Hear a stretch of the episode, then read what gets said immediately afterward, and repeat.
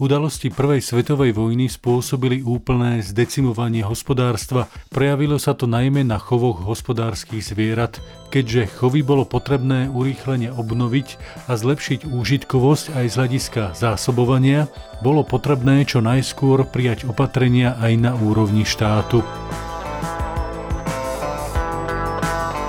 V roku 1925 vstúpil do platnosti zákon o chovnom zameraní základných plemien hovedzieho dobytka a zavedenie kontroly úžitkovosti rovnako aj u chovov ošípaných. Zaviedlo sa aj zmenenie chovného úžitkového typu ošípaných aj kvôli požiadavkám trhu. Anglické plemeno Yorkshire nahradilo dovoz nemeckých ušľachtilých plemien, prostredníctvom ktorých sa začala etapa ďalšieho uzušľachtenia domáceho bieleho plemena.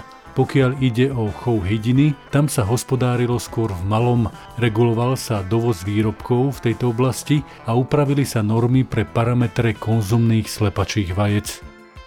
Špecifickosť charakteru poľnohospodárstva na Slovensku sa dotkol aj systemizácie chovu koní a oviec. Spomenúť treba aj chov včiel – Inštitúcie zaoberajúce sa organizovaním ich chovu vznikli v roku 1919 a vzniklo Zemské ústredie včelárskych spolkov.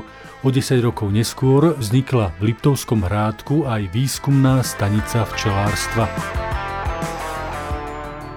V oblasti ovčiarstva prišlo takmer k zániku tohto odvetvia a len postupne sa ho podarilo revitalizovať a stabilizovať. Počty chovov oviec totiž klesali už od konca 19.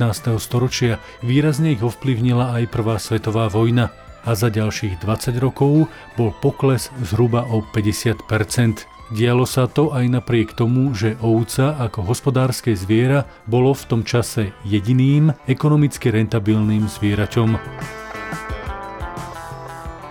chovy klesali aj tak, a to aj napriek tomu, že situáciu sa snažil ovplyvniť aj štát. Prišla aj kontrola úžitkovosti a vznik štátneho ústavu, ktorý mal rozvíjať chov oviec a ovčiarstva. Aj v oblasti chovu koní bola situácia podobná. Vznikli inštitúcie, ktoré by napomohli zlepšeniu stavu chovov, a to vhodnými plemenárskymi opatreniami. Zregulovali sa stavy žrebcov a kobíl a načrtol sa smer chovu aj pokiaľ ide o plemenitbu. Väčšina štátnych inštitúcií, ktoré po prvej svetovej vojne napomáhali jednotlivým odvetviam, funguje v pozmenenej podobe v podstate dodnes.